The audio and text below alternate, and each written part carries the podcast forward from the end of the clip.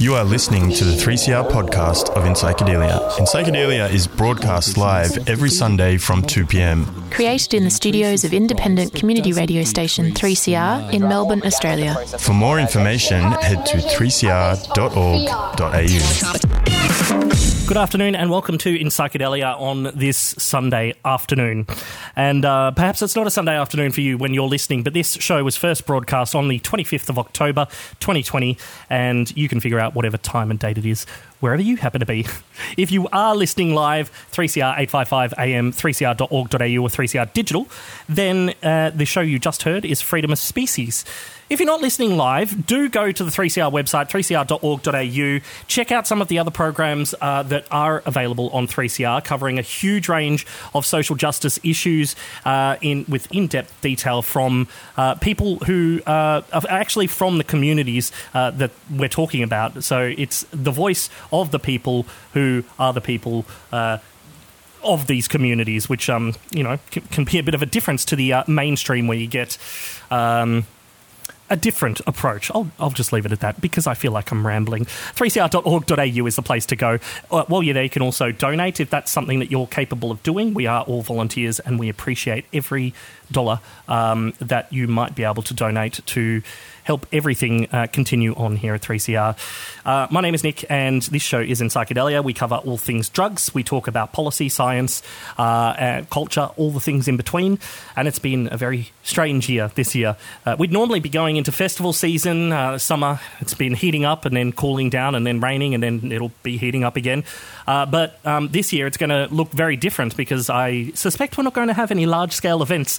Um, um, oh, oh, sorry, unless you're uh, unless you race horses, in which case uh, you get special um, uh, special uh, permission uh, because uh, I uh, yeah that's um, silly horse noise. Oh gosh, I think I'm feeling more and more apathetic as the year goes on, but um, I guess I, I don't want to share that with you today because I want to uh, I want to get uh, optimistic a little bit. On this afternoon's show, we are going to be uh, catching up with Steph from the Progressive Public Health Alliance. Uh, the Pro- uh, Progressive Public Health Alliance are a relatively new organisation. They had their inaugural uh, conference last year, uh, which Ash and I attended, um, and they are all about um, addressing public health issues uh, with solutions um, that actually might make a difference rather than continue to do the same things and beating our head against a wall, because a lot of public health issues are wicked problems at heart, social or cultural problems that are difficult to solve for a number of reasons, whether it's um, incomplete or, con- or contradictory knowledge. Uh, I mean, with drugs, um, it, there are so many variables in uh, people's decision to take drugs, in the drugs that they're actually taking, in the policy framework that they are within, uh, whether or not they're, the, the socioeconomic class uh, uh, plays A, plays a factor as well. Um, so many different uh, different aspects uh, take play that w- it's hard to it's hard to solve the problem, solve the issue once and for all. And I look, using the word problem, I don't think that's right either, because I don't think there is a drug problem um, unless we perhaps look at the way that policy has been approached in this country. Uh, drug policy is perhaps the problem. All sorts of contradictions within the policy. We have a harm reduction framework, yet we spend three quarters of our money uh, on policing, uh, which is meant to reduce supply so fewer people can get their hands on drugs. But uh, from all the data that we've seen, from the people that we've spoken to over the past five years, what we know is that Uh, every time this happens, there doesn't appear to be huge changes in the market. Every now and then you'll get shifts in the market where one uh, one substance um, perhaps becomes more expensive, but that doesn't stop people taking drugs. Usually what happens is people switch to different drugs, sometimes more dangerous drugs. And this is the, the sort of cyclical nature of this issue, that there is something innate in humans uh wanting to alter their state of consciousness. We accept that with alcohol. We accept that readily with alcohol. Governments will uh, speak about the cultural and economic benefits of something like alcohol, yet uh, we still struggle with uh, other drugs. So we're going to be catching up with Steph from the Progressive Public Health Alliance uh, a little bit later in the show.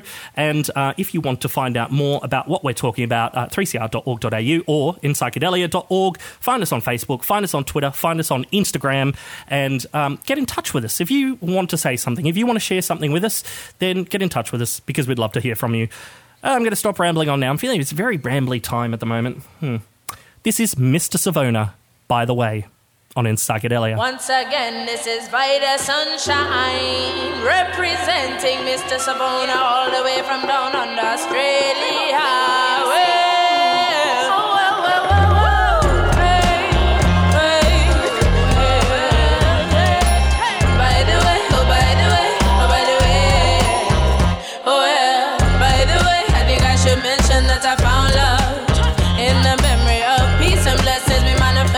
all from above. It is a real love. By the way, me think I should mention all the violence. Hey, it has no love. Why we fighting when we living so righteous? Yes. Hey, see the young girl, I feel it free positively. Hoping she not flex with the money and greed, cause she know words are the way to the soul. Cut down the tree with an axe, it now grow me happy. Understand a man with pride and one grand things. Being family, see what me I say. But one gunshot, people dying every day. That will not solve anything. So me say, by the way, I think I should mention that I found love in the memory of peace and blessings. We manifesting it all from above. It is a real love. By the way, me think I should mention all the violence. Hey, it has no love. Why we fighting when we living so righteous? Yes. Hey, hey. Why is it so difficult for me to understand why some people want to preach righteously, but the way that they live is skewed? Oh yes, I feel they should step another direction and show them affection, for money only coming for some. My friend, my brother, my friend, fake over holy must end. So me say, by the way, by the way, by the way, by the way, I can see through your fake holy ways, and I can see through your fake holy ways. Oh, by the way.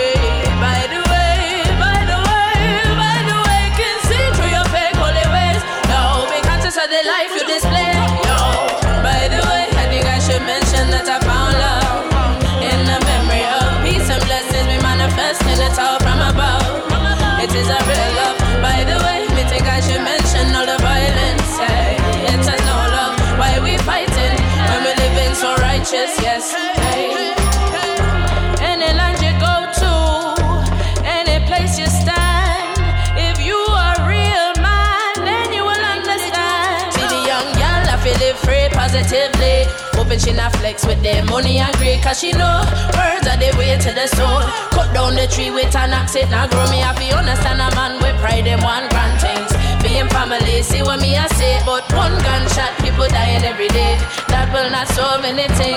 So me say, by the way, I think I should mention that I found love in the memory of peace and blessings. We manifesting it all from above. It is a real love. By the way, me think I should mention all the violence. Hey, it has no love. Why we fighting when we living so righteous? Yes. Hey, hey. By the way, by the way, by the way, by the way, I can see through your fake holy ways, and I can see through your fake holy ways. Oh, by the way, by the way, by the way, by the way, I can see through your fake holy ways. No, because it's not the life you display. As a young girl from Australia, I like to share a little something and tell. That's how it happens, that's how it happens for me. Just be real and then you'll see. No need for the preaching if you don't believe, if you don't believe, if you don't believe. You're listening to three C R. We really are in unprecedented times, and three C R, as your local community broadcaster, is trying to do our part to minimise the spread of the coronavirus throughout the community. At the front of our minds is protecting the most marginalised and vulnerable, but we are still here, and we'll continue broadcasting twenty-four hours a day with radical alternative content throughout this period, but things will sound a bit different. Some programmers will present their shows on the phone, and we'll be finding creative ways to bring you our regular programming. So stay tuned, stay safe, and be kind to each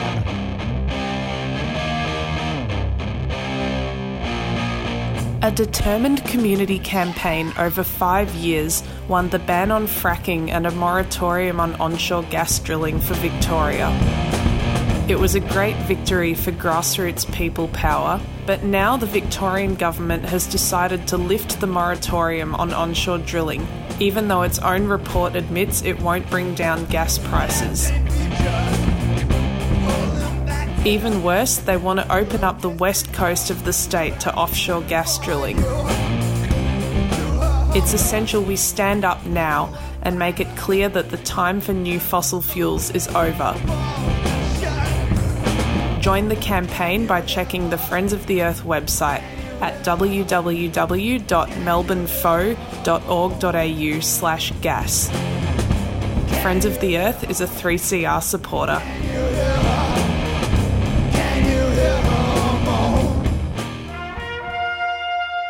Don't have a million dollars and still want to have a good education for your kid? Tune into the Dogs program. We are the Defenders of Government Schools. twelve p.m. on Saturdays here on three C R. eight fifty-five and A M Dial podcast streaming live on three c r dot org dot a u and three C R Digital. We defend government schools because they need it.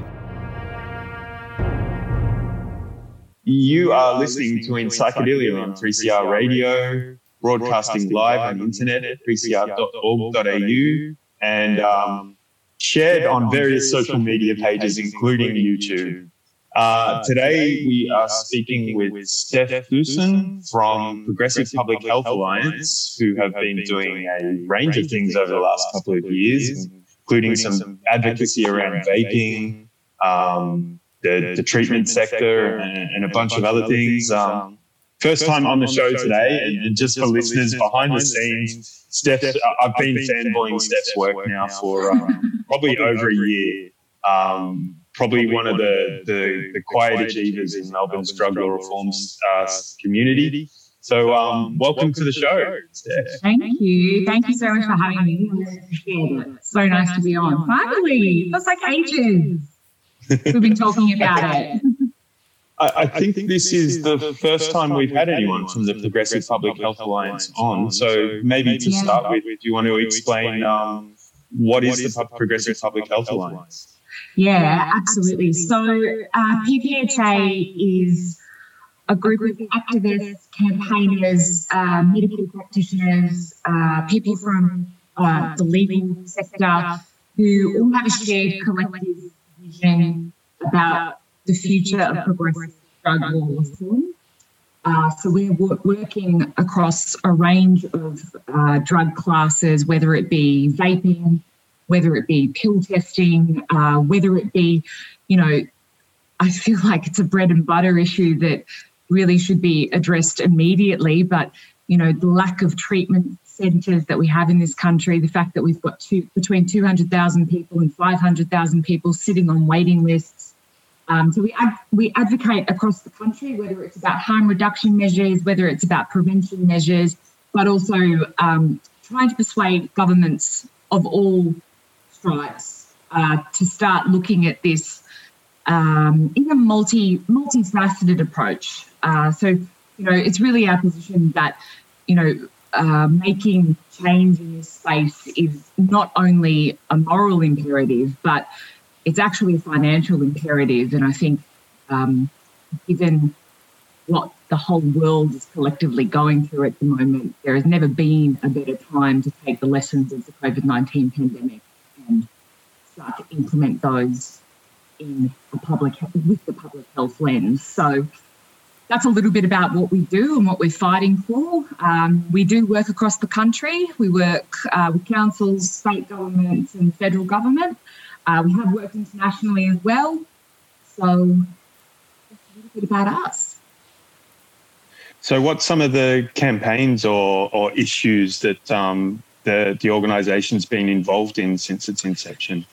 Sure. So uh, our first big event was the harm reduction conference that was on last year in Melbourne, so it was the first time Uh, the City Health International Conference was held in Australia, and we were lucky enough to host that in Melbourne, which was fantastic. That, you know, brought public health experts from across the country, but indeed from around the world, to discuss these issues um, and how they could be best implemented in Australia. So that was certainly um, a highlight for us. Um, one of our main campaigns at the moment is We Are Crystal Clear. So that is a campaign that uh, was was actually born out of that conference. And that's why I love, uh, you know, there is nothing better when public health officials meet somewhere together, which feels like a distant dream at the moment in a pandemic. But that was really where that conference was, bo- that campaign was born, uh, because we had this little, this very unassuming group of uh, drug and alcohol workers come in from Alice Springs, and they run an incredible outreach team called Crystal Clear. Uh, and it was born out of the fact that the influx of crystal methamphetamine into Alice Springs from Adelaide was having incredib- incredibly detrimental effects um, for the people of Alice Springs, but indeed also the satellite communities as well. Uh, we, I was lucky enough to go out there and visit, go out on country with them, see what they do and the positive impacts that that's having in the community. And it really inspired us to, you know, look at this whole, the whole concept of the war on drugs. And really it was our opinion that when we look at something like crystal methamphetamine, we are making the same mistakes um, that we made with heroin.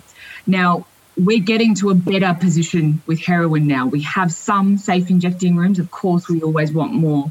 Um, we have replacement therapies. We're nowhere near there yet with meth. And it's amazing. If you look at um, the if you look at the media around ICE, Um, it's very similar to that nineteen seventies, like, we'll just say no, war on drug mentality. So Crystal Clear focuses on um, how we're handling crystal methamphetamine, um, how we are not adequately addressing the problems in regards to the lack of treatment, the lack of education, um, the lack of support that the workforces and the actual and the current rehabilitation and outreach services have in terms of funding. Um, the lack, there's no enterprise bargaining agreement for alcohol and other drug workers, which means that there's no clear career progression for them. Um, so we think crystal meth and how we deal with that is a really should be a really great catalyst for us to start addressing the broader problems of us not having anywhere near enough support for these workers or support for the sector, and the, the clear lack of, you know, treatment we've got as well. So that's that's our real that's our big first campaign. Um, we are working with a range of campaigners across the country in regards to tobacco harm reduction and vaping, and that's a very hot issue at the moment. Um, Pill testing, well, look, you know, we're very supportive of measures like pill testing, um, where, you know, obviously, you know, lots of people bill that as a summer issue, so that's sort of on hold at the moment given what we're going through. Um, but, you know, there's little things as well. Um, we are doing work in the, on public drunkenness. We are, you know, um, it's little things like opioid replacement therapy and how much that costs and the cost to the consumer and things like that. So um, there's sort of these big flagship things we're working on, and then there's always little things in the background that we're always sort of agitating and fighting for, and, you know, trying to make those really clever connections between business, government, the trade union movement, um, and, you know, unassuming uh, sectors as well. So, what does what what, what does that mean? So, I think um, I, I think you, you're kind of painting a really interesting picture, um, especially for some people in the activist community that uh, maybe think that the key is targeting politicians, and you're you're kind of mm. you know, painting the broad issue of, like, no, it involves it involves the workforce, it involves the trade unions, it also involves politicians. What what do you mean when you say unassuming sectors? Who are the other groups that maybe people wouldn't think of? So I think my favourite example uh, is Foundation House in Sydney. So, and it's it's amazing to me. I look, I, I am a long-standing unionist. Um, and I would have thought I had a pretty broad knowledge of that community. Um, and I was, you know, put onto this place in Sydney, and I went up to have a look at it. So Foundation House is quite literally a trade union-initiated rehab. Um, it was set up initially in the seventies. Uh, it's funded by three key trade unions in New South Wales. Um, they're, you know, they... They've brought in partnerships with business. So the actual, um, the huge employers of those union members have bought into that. Um, the government doesn't give them any money, but the government did give them a piece of land for ninety-nine years with a one dollar consideration. So that to me was an incredible model that I, that we, that, that is one of our key um, campaign points with within the We're Crystal Clear campaign, because for us, we look at the potential of that and, you know, the sheer, I mean, it's, it does a couple of things. Firstly, um, it's taking the pressure off of, you know, the ministers that people always go to. You know, I feel like as activists, we're always knocking on the door of the mental health minister. We're always knocking on the door of the health minister saying, help, help, help. When you've got something like this that is so intrinsically linked to business, to trade unions, that actually opens the door to so many other avenues of funding. Um, it opens it. What it also does is, I think it's a really fantastic way to destigmatize such a thing. Um, it's it's it's a measure that we see could, you know, get people back to work. We could get people, you know, if people are on disciplinary action, for example, for, you know, being under the influence, having something found on them at work. This could be a fantastic way to say, well, how about instead of disciplinary action, how about we make a commitment that we, if this person needs treatment, we're going to get him into treatment and we're going to get him in now, not six months from now, now. We're going to get him in. We're going to make a commitment that, you know, they might commit to outpatient counselling. That could be, for, for me, I look at that and go, wow, something like that could really easily be implemented into a return to work claim for work cover, for example.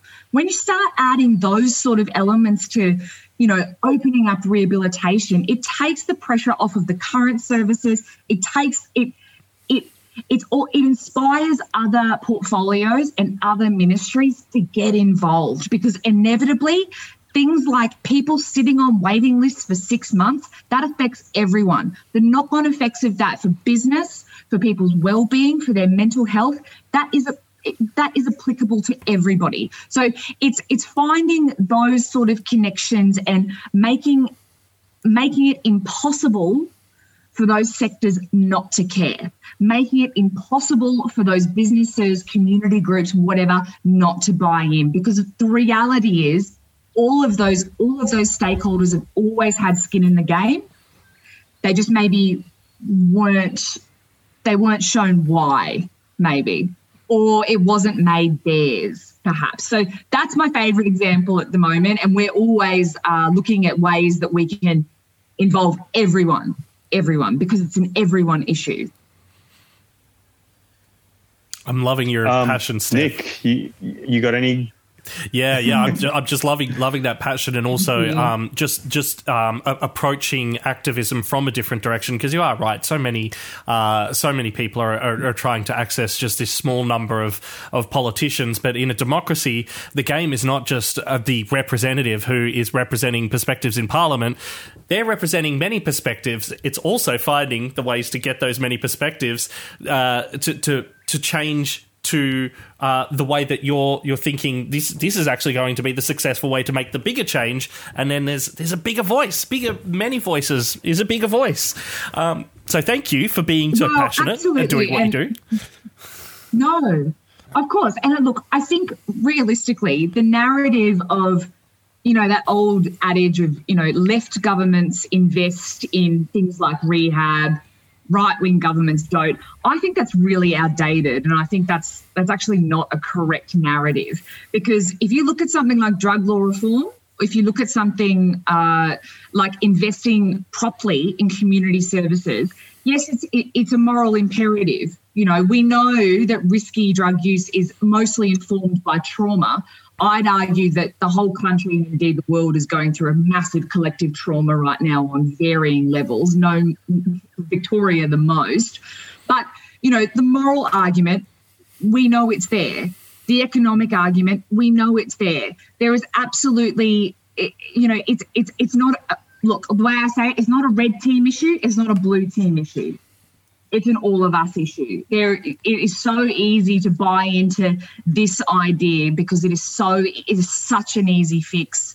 It will make us more money, We'll get people back to work. And the reality is right now we've got bosses unable to get their workers into treatment. We've got union leaders unable to get their members into treatment. We've got family members unable to get their loved ones into treatment. It's everyone. It's everyone. Therefore, in my opinion, every department and every portfolio should care. Something I've been I really... I think that um, what you were... so, sorry, Nick. I, uh, I, I was just going to say on that on that um, issue of the the the red team, blue team mm. issue, I think it's notable in the United States that it was a lot of the Republican-led states that got really involved in prison reform. Exactly. And um, it was exactly, you know, for, for like maybe it wasn't for um, maybe it wasn't for all of the moral issues that you you you you know you might um, expect people to be arguing for. It could have just been because it made financial sense, right? To actually rehabilitate people and get them back into the workforce rather than paying to keep them locked up for a long time. You know, it could have just been the bottom line that that, that got them, you know, the, the bottom line of the budget that, that got them across there. Yeah, absolutely. And the reality is, look, of course, like I'm a I'm a bleeding heart, you know, like I am always I am always swayed by the moral imperative of something. That's just who I am as a person. But I think for whatever reason that people want to engage in the drug law reform fight, Um, for whatever reason, people are passionate about opening more rehabilitation and outreach services, investing more in prevention. All of those reasons are valid and all of them matter. The economic argument matters. It matters. That makes me want to throw up as a bleeding heart lefty, but it's true. It does matter. It does matter. Um, no, and I'd argue no more so than now. Now more than ever. My question for you, Steph, uh, really, you know, interested hearing about this work uh, uh, with with the unions and the, and the fact that there is a I didn't I, that's the first I'd heard that there was a, a union supported um, uh, rehabilitation uh, centre. That's uh, it's it's it's a different area that I hadn't expected to see that from, and it, but it is it's it's something that raises another issue um, that's been sort of at the side of my mind, which is uh, workplace drug testing. Uh, I know that the drug testing industry, um, with the, the the drug testing industry body, have been seeking to get drug testing into workplaces, and this again is not the kind of drug testing uh, which is necessarily based on impairment, because I think again nobody's really arguing that people should be able to operate heavy machinery or, or do uh, complicated jobs when they're impaired. But the sort of drug testing, like hair follicle testing, which can detect use of a range of substances months after use, um, is that is that something that's crossed your radar at all? Uh, look, it hasn't. Not so much in our work. So, uh, not not really. Um, I would assume that it definitely will be something that will come up as we go along this journey. Obviously, um, you know, we're very open about our position with something like cannabis, um, where, you know, we take the firm position that, of course, it should be regulated. Of course, you know, we could be, like, just think of the amount of jobs we could be creating. Think about, you know, how we could save manufacturing. We could say, you know, we could... We could get our farm workers working, in, you know, with cannabis with a great E B A. I mean, God, like that, that to me is so exciting. Good full-time union paying jobs in the United States. Um, you look at the states that have have legalized in their states, and the unions are doing incredible work in terms of membership, in terms of providing good, strong, full-time union paid jobs with agreements with healthcare, you know, which is huge over there. Um, but in terms of drug testing, what I think will be interesting um, is when, say, we do get to the point where we legalise. Look, I think it's inevitable and it will come. But, you know, where do we sit with drug testing and impairment? Um, and I know that there was something, you know, some really exciting legislation came into place today. Um, but, you know, I, I, I talk I talk about this with solicitors and barristers all the time, where they sort of say, well, it's really hard with something like drug testing or drug driving when if something's not legal, how do you then put a legal framework in place to judge impairment? You actually sort of can't. In the, you know, and this was in, you know, the opinion of drug law reform barristers that I work with. So, look, for me, I think it will be a big issue that will have to be discussed. The more we legalise substances and the better we get as a community about having that conversation. Because, look, if you smoked a joint and you're on like seven on, seven off and you get done for it, I mean, that's pretty rough, right? Um, if you did something, if you're on, you know, if you're a FIFO worker and you're on two weeks on, two weeks off, and you did something at the beginning of your two weeks off and you have a hair follicle test and then you're done for it, even though you're, you are not impaired, well, how do we have that conversation until things are legal? Really? How do we do it?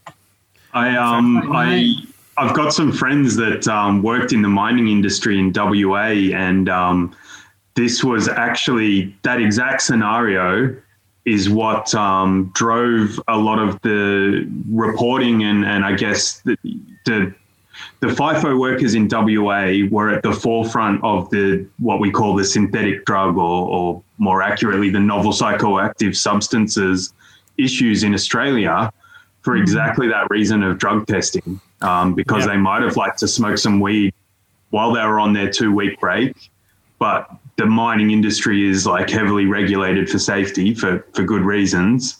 Um, so people were um, actually getting into a lot of trouble with these no- novel psychoactive substances, mm. whereas they um, wouldn't have actually been impaired from, from the cannabis that they'd smoked before returning to work.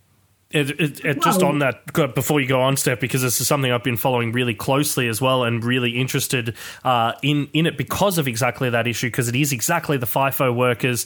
It's Chem Centre in W A, which is a, a, the only statutory uh, forensic lab in Australia, um, who, who first identified the novel psychoactive substances, um, who, who first led uh, the, this charge against um, you know the, the, the synthetic cannabinoids um, out there, and, and were able to detect those. But it, it sort of strikes me as a bit um, uh, so, a, a bit sort of uh, narrow vision that they didn't see that the reason why this was happening is not because people are trying to go and, and, and ruin people's lives and go and, and um, operate machinery while they're impaired, but because, uh, you know, it's a high-stress work, uh, high-stress job. They do have time off, and presumably they're allowed to do, you know, anything that's, uh, well, anything legal, I suppose, and that's where we come back to the uh, the barristers uh, having this sort of, like, perspective of, well, it's a bit, uh, you know, how do you make rules around something that's already illegal? But I sort of also think that um, it, it's a bit of a far reach for a workplace to be able to um, ask you for samples of your own body uh, that have nothing to do uh, with what's actually happening on the workplace at, at the workplace at that time. That seems like a uh, an invasion of my liberties, and, and like you, I'm a, I'm a bleeding heart as well. So, uh, but I guess bleeding heart, but also I like to keep the blood inside my heart. Keeps it going. Like to keep my own bodily fluids to myself unless there's a very good reason that somebody else should have them, and I don't think that things like hair follicle testing, for example, is is good reason at all. No, look, and the FIFO thing is a really interesting subject, because on one hand we've got, you know, that where someone might have smoked a joint on the first day of their two weeks off. On the other hand, we've also got an entire community of FIFO workers that are struggling, that are struggling and need help. And I, look, I grew up in North Queensland. My dad is still a FIFO worker. My dad has always been a FIFO worker. I've seen firsthand the stress. Now, look, very luckily, my father has not, you know, he, he's never had an addiction. He's, you know, he's been, you know, on top of his game. But, you know, that's not to say that you see the mental health effects of what that lifestyle can do. And we know full well, I don't know, Bob Catter talks about it even all the time, that, you know, the amount of addiction present and trauma present and, and separation anxiety that comes along with, with with the whole lifestyle of FIFO is really detrimental. And we also, on the one hand, it's interesting because we've got to come up with ways that don't penalise people for, you know, having the cheeky J on their two weeks off. On the other hand, we've got to get better at looking after this workforce when they do fall into strife. We need to do both. And I, look, I'm a firm believer that we can walk and chew gum. I don't think it, I don't think we have to have this hardline punitive response that neg- negatively affects one half of that population. It's not right. We can do both. It's not hard. It's not hard, and it's, you know, it's on the bosses. Really, it's on the bosses to invest. It's on the bosses to support the trade union movement to to implement these things properly. And it's also mostly it's on the governments. It is on the governments to support to support workplaces, to support institutions like WorkSafe, and to support the trade union movement to implement more foundation houses, more. More, more, more. Copy what they've done, replicate it, because it's working. It is working.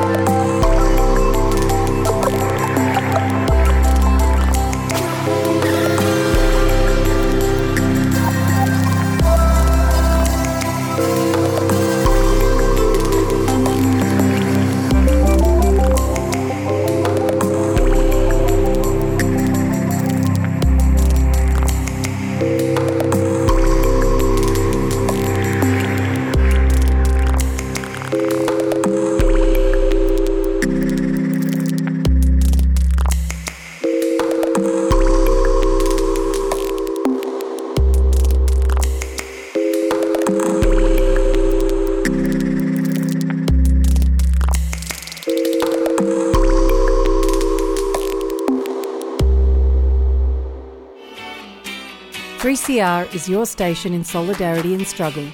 We've been with you since nineteen seventy-six and we are here to stay. Throughout June, we're running a station appeal. We need the financial support of our listeners to stay independent, community-owned and radical. Jump online and give what you can. Go to three c r dot org dot a u.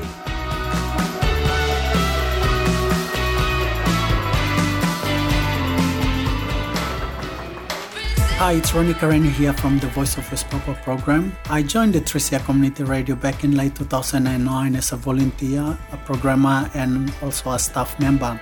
And I must say that three C R Community Radio is the only community station that has been able to bring the voices from diverse community backgrounds and various campaign groups, and for those people to be able to tell their own stories. And that is unique. You can't find that in any other stations or in mainstream media. For me, as a West Papuan, to be able to tell my own story and to give an update, that is special. It's important to support three C R Community Radio this time when everything is in uncertainty. Much love to our three C R Community Radio staff and volunteers for their tireless work in keeping this station going. Thank you. three C R, your station in struggle and solidarity. To donate, go to three c r dot org dot a u.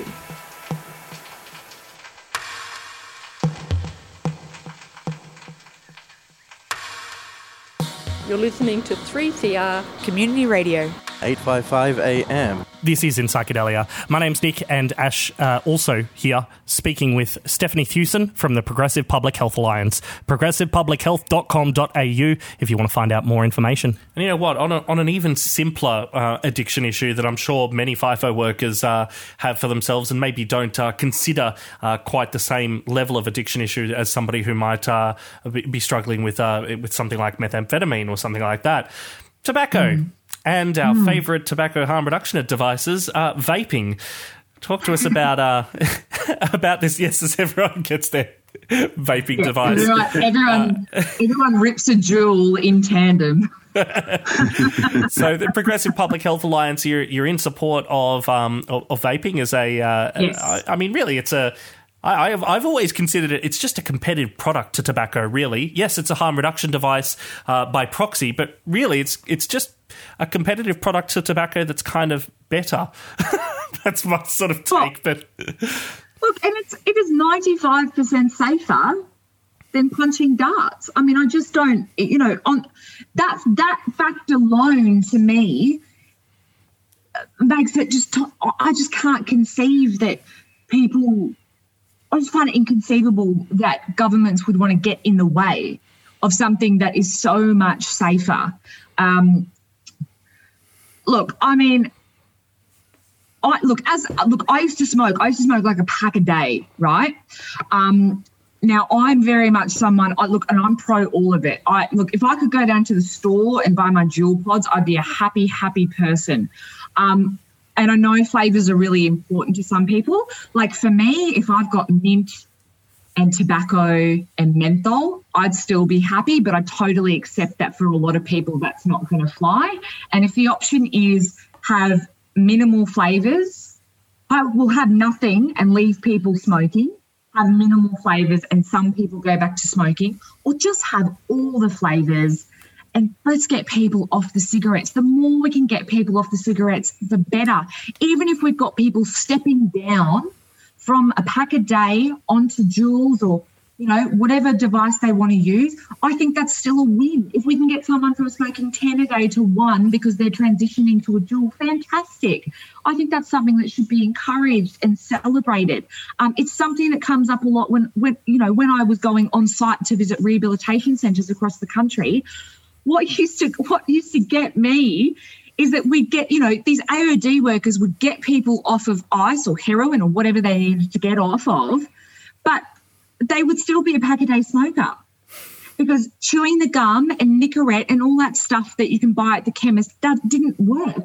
So this person, it just struck me as so ludicrous because you've got someone who has worked so bloody hard to get off addiction, but then we basically leave them with this, you know, inevitable addiction that one in two, it, they'll get them. You know, it just it doesn't make sense. It just doesn't make sense. So what shocks me as well with vaping is that when I go and talk, sometimes I want to talk to a politician or whatever, um, and they'll look at the whole policy, you know, a whole policy platform in terms of drug law reform, and they'll go, yep, yep, yep, yep. And I'll get to vaping and go, nah, I hate vaping. So it's it's it's amazing because vaping, I know, I know, it's still seen as this other thing that's over here run by the big evil tobacco companies, and it's not seen on the suite of harm reduction measures, whereas I just see it on the suite, right? Um, it's it's it's a tool in our tool belt. I don't. It's it's it's it's the naloxone of tobacco, right? Like, it's a no-brainer. But also, what gets me the most, oh, see, don't talk to me about vaping because I I go nuts. Um, it is the low socioeconomic communities that are the most harmed. It is working people that are most harmed. It is people living regional and remote that are most harmed. People with mental health issues, the most harmed. So, look, I accept that raising taxes worked for a time, but really this just say no mentality to tobacco is all that does now is smash working people. Yeah. We just smash them and smash them and smash them, and then basically we, we're taking away a really viable measure that could save their lives. And Australia's plateaued. Why are we opening safe injection rooms but we don't have vaping in the supermarkets? I don't understand that. Of course, we want more safe injecting rooms, more, more rehabs, more safe injecting rooms, more needle and syringe programs, pill testing. But this is so simple, and it just it blows me away that this this is vaping is the most hotly contested harm reduction issue. It's a no-brainer. I, I think oh, maybe just a few quick comments. Like, one, smoking-related deaths in Australia are almost twenty thousand people a year. So it just it's it's it's such a cheap game. Um, I, one of my favorite talks, uh, I, I went to the um, International Tobac- Tobacco Harm Reduction Conference in um, Poland. Uh, what was it now? Two two years ago now, um, and it was actually the first time I met one of your colleagues from the Progressive Public Health Alliance. And um, my favorite talk at that conference was a, a harm reduction worker from New York. And she raised exactly the point that you were making there about the fact that A O D workers, they do all of this work in um, assisting people with addiction treatment, maybe getting them on, on Hep C treatment, dealing with other issues that they've got going on. And then you get to tobacco and stop. And so, you know, you've you've done all this work to improve a person's life, but their life expectancy is still maybe maybe twenty, thirty years lower.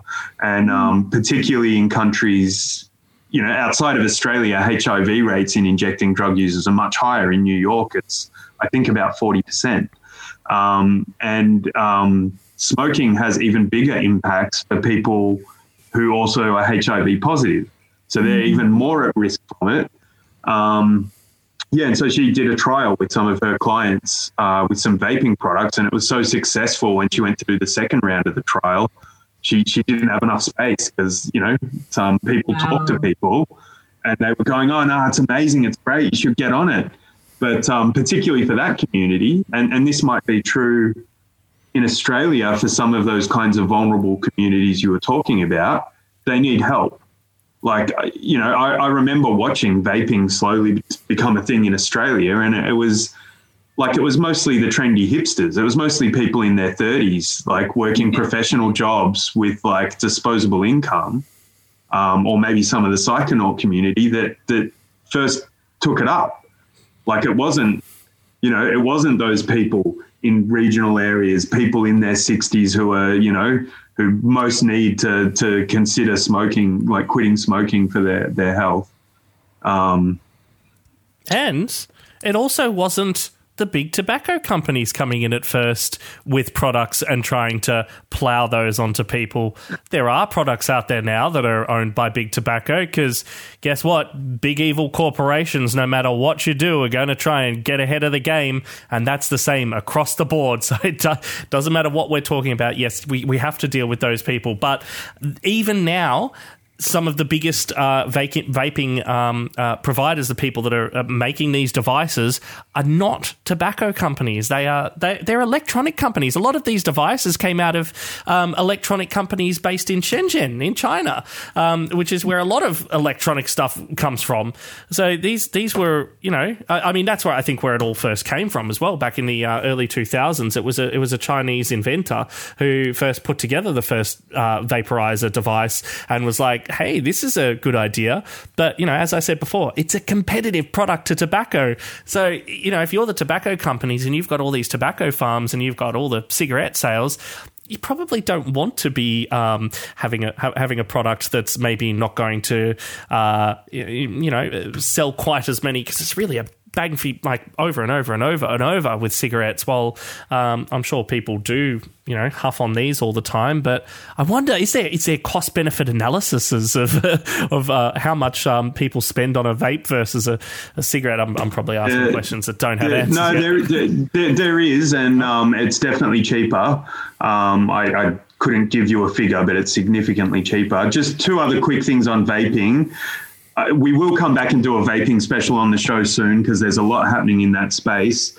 But um, I think it was just today. The um, if uh, listeners are familiar with Cochrane reviews, they're they're considered a, a high degree of scientific review. They they do um, very substantive meta-analyses where where they look at, you know, they, they look at potentially hundreds of different papers and try and form like a, a succinct consensus on what the research tells us.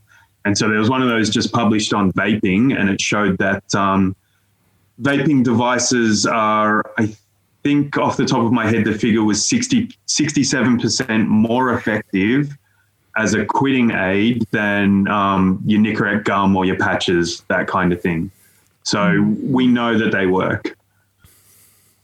Well, we know that they work. And look, before, I mean, the figures will be a little bit out now because we know JobKeeper and JobSeeker are in place and, you know, the rates have changed slightly. But, you know, before it was something like a pack-a-day smoker was spending something ludicrous, like seventy percent of their New Start allowance. I think it was seventy percent. It was up there, sixty or seventy percent on tobacco products. Mm. Like, how is that right? How is, how is that fair? We're smashing our most vulnerable people, and we're it's penalising them. Um, well, we're penalising them with the just say no narrative, which we know doesn't work. It's definitely an upside down, topsy-turvy world that's gotten very strange when I'm hearing a hardcore unionist, progressive person saying the same thing that I heard Tony Abbott say on Radio National about two years ago about the tobacco taxes and how they impact working class people. Well, look, for me, uh, this is all, th- these are all working people's issues. It is working people that are being penalised by an out-of-date war on drug narrative. Um, and furthermore, if Australia, you know, we used to be the leader in harm reduction. You know, like, I don't know anything about, I'm not a doctor. I'm not, I'm just a campaigner. I'm just an activist that believes that this is, you know, this is a working people's issue. But, you know, I've been lucky enough to sit with the Bill Birtells and the Julie Bates of the world and the Alex Wodaks of the world who tell me this amazing story. They'll tell me these stories about how Australia used to be the leader in harm reduction. And if there were ever a time for us to go back to that, it is now. We must, because we are smashing working people. We are smashing the most vulnerable. But furthermore, God, imagine if we What if we were creating vaping products here? What if cannabis was legalized and we were producing it here? What if, you know, what, what if we were building more rehabs for the tradies who are out of work right now? What if, you know, there are so many what ifs. And I guess for me, I look at all of this stuff in tandem. It's not just about people who are addicted to things and need help. It's not just about people who are seeking harm reduction measures. There, these things need to be viewed in tandem, especially now, because we could so easily be the leader in harm reduction and save lives, save jobs, and save the economy. It's so simple. It is a working people. This is working people stuff. I think that's probably a, a good point to um, start wrapping up. Just before I get to that, though, um, we, we will do a special on this hopefully in the next couple of weeks. But um, for people that are interested in vaping issues, a federal Senate inquiry um, has just been set up. And if you want to find out more information about that, you can go to the Australian Tobacco Harm Reduction Australia website, A T H R A, or look up Legalise Vaping Australia, and they'll have some information about how you can make a submission to that. Um, we uh, any final thoughts before we before we wrap, Steph? Well, I just say to people, look, I speak to activists all the time who feel like because they're not a doctor or they're not, you know, one hundred percent in the workforce that, you know, they can't get involved. You can. There is nothing more important than the power the power of personal story. Um, I challenge anyone in anyone's lives listening who doesn't hasn't been affected by addiction or, you know, people's inability to access good harm reduction measures or prevention measures. That's enough. Story hits way. Science is important, but there's nothing like sharing your story. So if you care about this stuff, definitely reach out to us. Um, we're always happy to have activists who are passionate, um, who can bring new perspective, irrespective of their, you know, political affiliation. So, yeah. Just and where can people find out more about the Progressive Public Health Alliance? Yeah, so you can head to uh, w w w dot progressive public health alliance dot com dot a u. We're on Twitter, P P H, at P P H A underscore A U. Or you can email me direct, but you'll find that on the website. All right.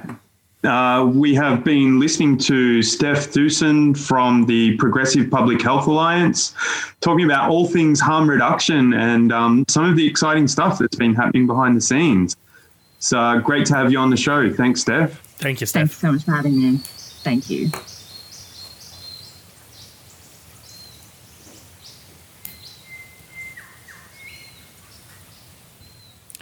That's about all we have time for on this afternoon's show.